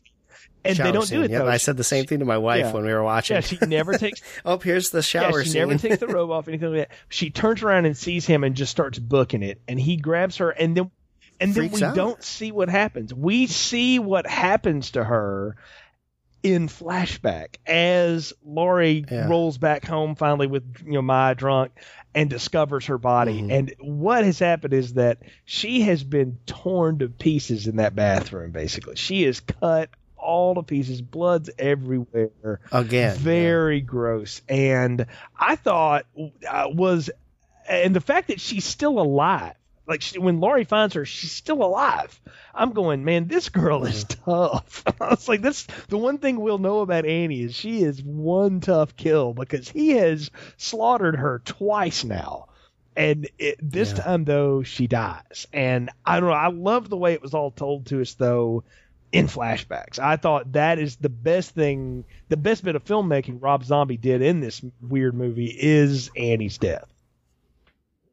I enjoyed it too. I mean, I don't want to say I enjoyed something like that because it's really grotesque Right. and stuff. But I'm talking about, as uh, a, uh, a film it- sequence, yeah, it was done a really well. for what it is. That's what I mean. Yeah. And you just felt for her because you know, she's been through this traumatic event. She was left for dead Yeah. by this guy uh, already once. She's got the scars to show it. She's lived through that pain and that worry. She believes that this guy is dead. She has no reason to believe he would ever come back for her. And as she's getting ready upstairs, probably for bed, to turn around and see the the man that haunts you one more time coming after you to finish you off, that's got to be one of the most horrific eh, experiences you could ever. oh, I have. can't imagine. Yeah. Ever. It's just The first time's bad enough, but to have it happen Yeah. again, uh, unbelievable. And the fear, you know, Danielle played so well the fear that someone going through that would have eh, when she saw and ran and all the expressions and everything. Unbelievable. Just a great No, I scene. agree. I incredible acting by Danielle Harris, and I'm glad he gave her this to do. I mean, and uh, Mm-hmm. what's neat is again in that director's cut when the sheriff finds her and he's just you know losing his mind and if, as you know he would at that moment they Yeah. do flashbacks and they show actual footage of Danielle Harris as a kid like when she was like Yeah, Halloween yeah. 4 age and it's like oh wow and zombie you know I thought well you know he put that in there because it's the dad remembering his little girl princess is what he calls her all that kind of stuff Mm-hmm. but it's also for the fans who remember that girl when she was a kid and now she's dead. And it's like wow just how how horrific. And it, it's an impactful death. And it certainly is a big one for Laurie because it really gets her. And in the midst of it you know of course Maya gets killed. Who cares? She gets stabbed on the kitchen table as she's done. Uh, but Yeah. um Well, she gets she gets stabbed trying to right right. But. Laurie her Laurie comes in there and uh and he starts breaking through the other side of the um bathroom window or the bathroom door right Well- and chasing her through the hall Fir- yeah. First and foremost, Laurie goes in there as Annie is still alive, like you said, and she's there with her until she dies. I mean, oh. she is begging her to stay with her, and she knows Michael's in the mm-hmm. house. You know, she still locks herself in that room to to try and help her friend live. That that showed some something that there was a bond there, even though it may have been uh, broken or it may have been um, very t- tight, uh, small string in the last several years or months or whatever with her living there and everything they've gone through, that bond was still there and she still looked at her as her best friend. And to have her sit there and coddle this dying girl's naked, beaten, just bloodied body and praying for her to stay with her and then have her die and then boom, Michael comes. Just another one of those scenes where you're just like, oh, oh dear Lord, you know, it's unbelievable. And yeah, then Michael starts pounding through the other side and she gets out and starts running away. And I like when he comes in and looks around and doesn't see her there and then goes back the other way to go get her. It was a good, a very well done scene as well. This whole, this whole uh, section of the movie where they're in that house uh, was just really done yeah well. in the in the Brackett house yeah it's it's incredible and the way Mm-hmm. he's chasing her and then she runs out through the back of the woods and um and he's going after her and it's all in slow mo and you don't know what you know what's happening. And while this is going on you know loomis has done his talk show and then he's sitting in his hotel and he sees the replay of that talk show and realizes what a loser he looks like on television right? And i don't know how close by he's got to be like within miles because then he flips on the news and he sees all this going down like live on the news. There's this cha- this when Well, they, they lock they- him up they- in the barn at that point yeah Right. Yeah. He, he, he, he learns of it when they actually have caught up to Michael Myers. Now, we, we talked about Laurie's running away. Michael ends up catching her and basically knocks her well unconscious I, again. like she gets in a And- car with a guy and then he flips the car over yeah, that's right. Yeah. Well, that was Yeah, well, I'm like, hey, by man, the way. like, Yeah. The only time I've seen that happen is John Cena in the uh, Scooby Doo and the, the WrestleMania mystery, and that was a cartoon. Yeah, I'm pretty sure that that's actually Tyler Mane flipping over a real Yugo or or whatever that is. Pretty yeah, I was like, impressive, yes. Again, the, they let if they're gonna have this big guy, they might as well use him, and he he, he Well, clearly is still working out. So Yeah. So yeah, so she's unconscious, and he's carrying her basically to this abandoned old barn. Now I get the feeling that this barn is on that uh, where he Yeah, ate the dog, yeah. and on that that land that he had Exactly. been So. I mean, in. there's cops everywhere. There's a perimeter. There's the helicopter shot. That that's what tips Loomis off. Where it is. So he just follows all that carnage and shows up. And I love Oh, yeah. how when he gets there finally. Uh, the sheriff grabs him and is ready just to shoot him at, at that moment. He's, you know, uh huh. I I thought that was perfect. and then tells yeah. him to get out of the way. And of course, he decides he's going to intervene. Now, what's going on in the barn here, though, needs. I, I want to hear your interpretation of what's happening. Please tell me what you see is happening in that barn before Loomis gets in there. Sure, sure. So basically, what we what we see on the screen is that she's being held down by the apparition of the Mm-hmm. young Michael Myers, and mommy is talking. Well, she's telling and telling so- her, "Say I love you, mommy. Say I love you." Yes, she, she's she's berating her almost, and, and you know Laurie is completely lost her mind at this point. She's scared out of her wits, and so she says it says it, and I'm at that point thinking that Michael Myers is about Mm-hmm. to kill her, right? To to bring the family together, and that's when we hear the cops outside saying, you know. "Keep- You're surrounded. Come out with your hands up. You're surrounded. Come out with your hands up. They're trying to get, you know, lure Michael Myers out. They're trying to get the sharpshooters to get a good shot on him, which obviously they can't. It's a closed barn for one. Um, and, uh, everything kind of just stops from there. But what, what's interesting is that she is feeling that she's being held back by things that aren't Right. there. And, uh, you know, again, Michael is seeing this. She's seeing this. How is that possible? Not quite sure. They're both going psychotic and they're Well, both he's he sharing the psychotic he is thing. psychotic. She is in the final yeah. moments. I guess I don't know. I again, there's It's an int- it, very there's nothing scene. that ties this to us from the last movie. See, that's the thing about this is that all this stuff and what makes it so hard to comprehend is that there was none of this. Nothing like any of this in that first movie because again they focused just on the realism of it, not the point of view of Mm-hmm. the killer. Now this is about the killer and about the mind of that killer, the mind of the psychopath, if you will and what's going on. And I, I don't know. It's hard to figure out because that's what Loomis tells her. I mean, he finally sneaks around the cops, gets in the barn, and, and Very I'm easily, telling you, I'm like, way. he just basically does, uh, okay, I'm going to leave now. No, I'm not going to leave. I owe you this, sheriff. And I was like, you owe us a lot. Oh, yeah, yeah So- dickhead. jerk. But and okay, I said I would say it. That was the moment when Loomis doesn't get executed by the cop, and when he does the whole "I owe this to you," I was like, "You don't owe me. You owe me five bucks," is what I said to the screen as I got up and walked out of the Uh. theater. So it wasn't until sometime later that I knew what happened. Uh, but what? Yeah, that was the moment I walked Mhm. away. But what? What happens now? And I said there was 20 minutes left in the, in the director's cut. It may be more like 15 left, but at any rate, what happens next is he goes in and does some serious gestalt therapy with her. he just starts screaming at her, Lord, there's nothing there. Well, there's and- nothing there. He's doing the same thing. Come to He's me. doing Come the same me. thing Margot Kidder was doing. you know, you just need to let it go. Let it go, Lord. There's nothing there. And I'm like, wow, this is uh, an odd thing to have him I- do here in the late in this movie like this. Oh, oh, we're right in front of Michael Right, yeah, that's the Myers. thing. Michael is standing. yeah, I thought he was going in from him, and he right there. say jack to him. and I'm like, does he not see? Right. He he totally is going for Laurie, and it's like your focus should be on having Michael stop what he's Yeah. doing, but instead you're looking at Laurie, who is believing she's in the thrust of of uh, an apparition or her younger version Mm-hmm. of Michael Myers, and he's telling her, "Come to me, come to me. It's all in your head."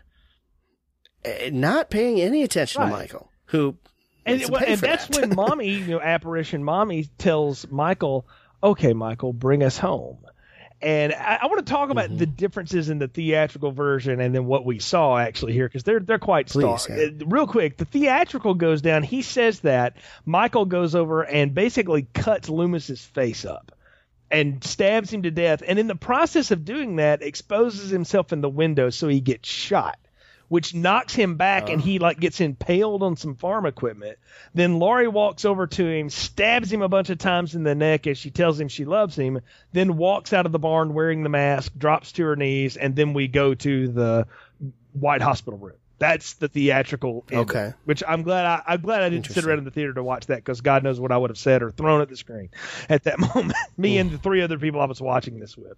So, because to say this this movie bombed is, is an understatement. This movie completely tanked when it came out. It got totally destroyed by whatever Final Destination movie was coming out at that that weekend. But anyway, that's the theatrical. What we saw and what uh, Rob Zombie wanted us to see, what the the real version of this is. Mommy tells Michael, "Okay, bring us home," and Michael takes that moment to basically tackle Loomis through the wall of the barn, mm-hmm. then rips Yeah. off the mask and says a single word, "Die," and just stabs him right in the gut. Dead, drops him right there on the ground. Yeah, and so for me, I didn't feel like Loomis was Okay. dead. At that point, right? Now, maybe he was because he didn't stab him in the heart. and stab him. He stabbed him in the gut, which is a very survivable stab. Even with that Um, sword and- that he hit him with. Yeah, even with it, you know, because you, if you don't hit a vital organ, you're going to be okay, probably, right? And and I unless he hits something, I don't know what, but anyway, I didn't take him as dead yet, and the reason is because what happens next, and that's that Laurie comes out Well, of we, the we should say when when Michael does that to Loomis, well, my, the, yeah, the Michael. then- yes. apparitions all disappear. At that point, Laurie's Correct. freed, and she sees all this happen. Michael stabs Loomis, uh, and then is gunned Yep. down by a hail of multiple police gunfire, rifles, shotguns. Yes. It's just like the end of Part Four almost, and he falls back to the ground. Yeah, he's dead. gone. He's dead. Yeah. Finally, right? I mean, the, the the one part I love about Rob Zombie's version is Michael is still Yeah. Mm-hmm. human. Michael can get hurt like a human can, whereas in the in the uh, John Carpenter and later versions, he was more Yeah, he was- supernatural he was- in the fact that you could shoot the shit out of Yeah, him. he it was didn't the shape- matter. I mean, how many times? Well, did he, he was shot? the shape of evil, and and so the body was Right, just sort of the thing you walked around in. He's actually just a real raging psychotic in the Rob Zombie. Yes, in this one. So to have him get shot by probably 30 shots of, gun, uh, you know, ammo, that's going to kill him. And they play it that, that he's dead now, finally dead. And, uh, then Laurie comes out and this is why I didn't think Loomis was dead yet. Laurie comes out, goes over to Michael and grabs the knife for, or whatever, machete, whatever he's got, this big knife from him and then goes and stands over Loomis like she's going to actually kill him finally. And that's when, you know, everyone's silent. The, the sheriff's like, don't shoot, you know, hold your fire. And as she goes to raise that knife, they gun her Yeah. down as well against the sheriff's wishes. And she's gone. Well- so to me, I didn't know if Loomis was really dead. Can really I tell you dead. why I think he's dead and why you're supposed to see it like that? You say you don't survive, you, you can survive gut wounds. You can, but if he hits you right in the stomach, you'll eventually bleed to death. All right, that's that's Oh, and here's absolutely, what we see lying on the ground from that helicopter shot above is Michael splayed out on the ground, shot to pieces. Loomis mm. laying there, crumpled up in a in a ball, but not moving. Laurie laying back, shot in almost kind of the Christ pose, if you will, or or really looking like a cactus, Yeah. oddly enough, but just you know dead on the ground, and the three of them are dead while Nan Vernon's cover of Love Hurts goes in the background, and what a creepy ass version of that song that is. Um, I love it. Oh, it's awesome, no doubt, but it, it is weird. So and and it's all it's there's almost no sound except for that music going. It's a it's a funeral Mm-hmm. dirge. Is what we see. And I think he's dead. I think Michael's dead, and I think she's dead because the next scene then is that whole bit at the she's in the the white room with with no curtains, uh, sitting on the bed, and here comes mom and the white horse to greet her, and I'm like, I guess that's her version of hell or whatever. Well, okay, so here's Yeah. what I thought. Um, so she, the, the, it's a Hmm. great scene. You know, the, the, she's sitting on, in the white room in a white gown on a white table and the camera's slowly going to her. You, all you see is her hair down and slowly it comes in Well, yeah, her she looks face like a and she, she starts she looks to like smile. a skeleton too, the way that got her made up. Well, and she starts Yeah. to smile, right? And th- then we see mom and the white horse Mm-hmm. coming at her. To me, this tells me that after the events that happened, she went completely nuts. And she is now in a psychiatric oh. ward. Oh, And all of this was in her head. very interesting. This whole thing was made up in her head. And she sees the white horse, and that's why she can see it. That's why Michael can see it. That's why everything that happened happened. And to me, this was all her psych- psychotic dream as she's sitting in a white room You of mean a the psycho whole hospital. movie? The whole okay, movie Wow. was all so in her head. That's the way so I took Buffy season six normal again, is what you're saying. Wow. Yes, Very- I have exactly. never thought of it that way, Brian. But you know what? That is a great answer because I can totally see that. Like that. That makes complete sense.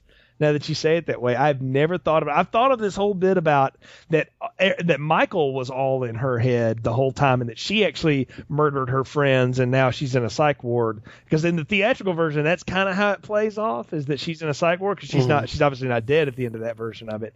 Um, but I, wow, I've never thought of it that way. That's a very neat way it could have played. Um, she's clearly dead at the end of the of the director's cut, though. So, uh, uh but again, right. But again, if, if this is all in her okay, head, so, well, then she's dead in her head. But she's that may there. answer where they're going to try to pick up in the next one because if everything that happened after uh, she got taken to the hospital and Michael's car crash at the beginning of this movie was just a dream, then uh, now I know exactly how they could do a part three and continue the story. They've got it written right there for themselves. One wonders Yeah. if that's where they'll pick up, but Well, if you if you look at the the the the, the notes for what Halloween 3D Mm-hmm. will do, we do have uh, Tyler Mane in this movie. We do have Laurie Strode in yep, this yep. movie, and we do have Sheriff Brackett in this movie. Um, they're all supposed to be coming back. Yep. Now listen, th- th- they list both Michael Myers and Laurie Strode as the antagonists. So, yeah, they could play it like this. They could say that she went totally psycho, and by that she became her brother, um, with this little smirk on her face and stuff, and then she can break out of her, in you know her prison or wherever she is, her psych ward, and go on the same kind of Wow. rampage. Who Wow, knows? that's an interesting way of looking at it. They definitely could. I guess we'll have to see whenever that one uh, finally comes out. It's supposed to be sometime in 2015, so they've been talking about it forever, but it couldn't really get it uh, Yeah. off the ground after this one because, again, in, regardless of what we're about to say in final thoughts, recommendations, and popcorn ratings, this movie was a huge failure and and did not do well and killed the franchise for for several years. I mean, it will have, by the time they get a new one out, it'll be six, almost seven years from the time that they made another one. So that's you know gaps like that before have been because they released something that just destroyed it one way or the other. So Brian, Yeah. yeah, Halloween yeah, Halloween three. three, Halloween six, you know, it happens. So uh, Halloween Resurrection, you know. Uh, Brian, go ahead and tell us your final thoughts, recommendations, and popcorn ratings for Rob Zombie's Halloween two. Well, I'll- I'm going to tell you, I went in with very low expectations on this because you did tell me your story of walking out in the theater and how you uh, go back and forth on your like for this movie and dislike and all this stuff. And so I went in with very low expectations on this and just thought, okay, I got to see how screwed up this is. And while it is very screwed up of a movie, I really liked it. I really enjoyed it. I thought they did a good job, and I thought the the end, the way I took the end anyway, I thought was brilliant. And so I'm not sure if that's how Rob Zombie wanted you to take the end, or if how that's how anyone else interprets it. That's how I interpreted it, and because of that, I'm giving this a large popcorn. I thought it was really good. You know, I, I'm glad to hear you say that. And I did. I tried not to load it up too much for you because I wanted you just to experience the movie for yourself. But I, I didn't want you to go in just totally blind. I've known you too long to send you down that road, you know, without just saying, just just be warned. This is what happened to me. Um, you summed it up really good for me there as far as how I feel about this movie. I have gone back and forth for a long time. And what I have come to realize is that this movie is is flawed. And and flawed not because it's not what it's supposed to be, but flawed just because it tries to do a lot and it doesn't quite accomplish everything. But I can't take my eyes off of it. It's a spectacular failure in a lot of ways, uh, in that way. And because of that, I actually find myself really enjoying it. And for this review, this time, watching it the two times I did before we did this review, I really caught myself just going with it and just uh, putting aside all of my Halloween fan baggage, which I have a lot of clearly throughout this series. I've laid most of it out for us uh, here. And just going with this movie on its own terms and watching it on its own terms. It's it's not perfect. It's not even as good as what he did last time, but it's very interesting and it's probably the most thought provoking of any of these movies beyond the first one, which mm-hmm. was genius because it was so simple. This one is is crazy brilliant. And again, could have used a little more polish. Maybe if they'd had more time and weren't on such a tight schedule for it, it might have come out better. I don't know. But I do know what I see here ultimately is something I know I'm going to continue to revisit from time to time. So while I can't sit here and say, oh, I champion this one like I do, you know, like I really liked Halloween 2, the original Halloween 2. It's not great, but it was fun. You know, I have a good time with that movie. Uh, but this one, it's, it's not. It's not as coherent as I want it to be, but I, I think that's part of the beauty of it too, is the fact that it's it is frustrating and it is a fever dream and it's open to a lot of interpretation. And because of that, it's definitely worth watching and it's something to see and discuss with other people. I definitely think this is one you want to watch, maybe even with people and and talk about it. it. You can get into some good discussions on and offline about it for sure.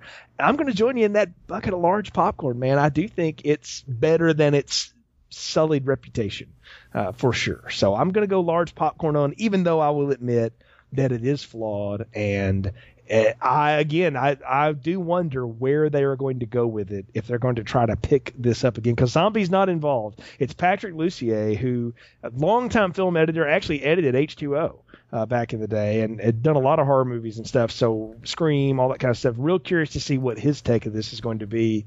If indeed his directive from the Akkad or from Malek Akkad is to continue this story.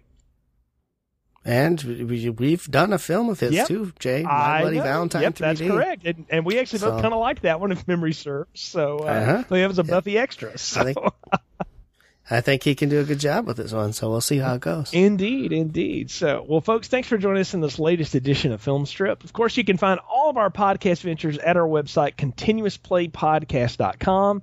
Uh, you've heard us mention The Art of Slaying, our Buffy the Vampire Slayer retrospective. Seven seasons of Buffy reviews there for you to enjoy, folks, along with some extras. And then we've also got a link to the Fabish Film Factor podcast, where Kurt Fabish and his uh, different uh, guest hosts come in and talk about different years of film and shows like Game of Thrones and stuff like that. And we've also got a new podcast, Brian, that you're hosting, Squared Circle Flashbacks. Yeah, we look at the WWE Network, and if you don't have the WWE Network and are a wrestling fan, I highly recommend it. For ten bucks a month, you can get access to every WWF WCW and ECW pay per view that's ever been out there. Saturday night's main events on there. They've got the Clash of the Champions are on there. Uh, new content coming out all the time, and they have a bunch of original series too. Legends House is a fun one people like to watch. Uh, they do air the Total Divas. Uh, seasons after the season's over, so you can catch up on those if you missed any of that. Uh, there's just all sorts of good stuff out there, and you get every single pay per view all year round, including WrestleMania, included in that nine ninety nine mm-hmm. price. So even if you only watch pay per views, even if you only watch one or two pay per views a year, it pays for itself just to, in the ten bucks a month, and you got all that extra crap. So what we do is we go through and we pick some of our favorite and not so favorite pay per views from the past, and we watch them and discuss those shows. And and it's just a fun podcast on wrestling if you're a wrestling fan. And a lot of our fans are because they've talked with you about it online, and I get to come on and be on that show with you from time to time, but also other folks too. So it's not just me and Brian. There's lot, lots of folks that make an appearance on the show. So check it out. And you know, Jay, we got a lot of stuff coming up here on Film Strip too. There's all sorts of series that we're doing and different films and stuff. So why don't you tell us a little bit about what we can expect in the coming months on Filmstrip? Well, we got to go back and visit a little friend at some point. you and I spent what, three years, I guess it was, reviewing. Too long. Yeah, reviewing all of the Leprechaun films. And uh, if you hadn't heard, yeah, there's a new one coming out, produced by WWE Films, starring Hornswoggle, called Leprechaun Origins. That's coming out this this fall. It's actually out by the time this this podcast is out. We're going to review that one to to close the circle on Leprechaun, folks. We wouldn't leave you hanging.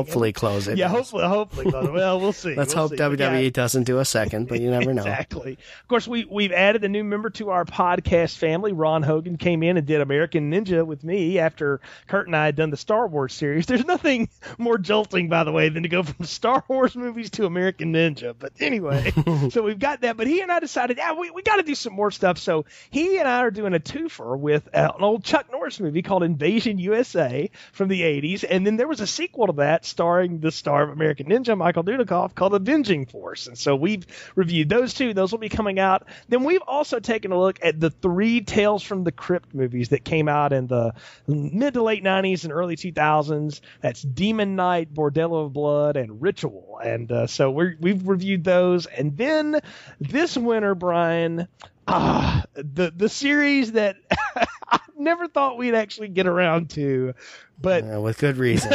well, that's because none of you would do it. So, Anna, Brian, Nick, Kurt, Ron, nobody. So I drug my wife in on this one, folks. she is a big Twilight fan, and she and I are going to review the five Twilight films for uh, the end of our year here. It has been a varied year, to say the least, and I can't think of a weirder way to end it than with Twilight. So um, we're going to get into those films and uh, and talk about them. Uh, for your pleasure. Again, all that available at continuousplaypodcast.com. Click the film strip logo. All of it's there. Catch up with us on Facebook too, folks, and uh, on Twitter. Let us know what you think of these, uh, you know, these reviews, these shows, these movies.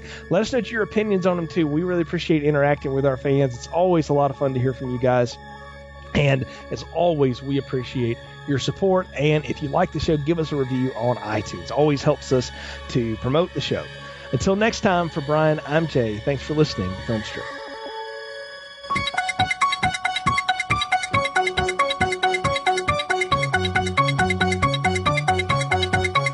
Thank you for listening to our Halloween retrospective series. What's the boogeyman? As a matter of fact, it was. Please leave us a positive review on iTunes, like our Facebook page, and visit our website, continuousplaypodcast.com slash movies, for more episodes.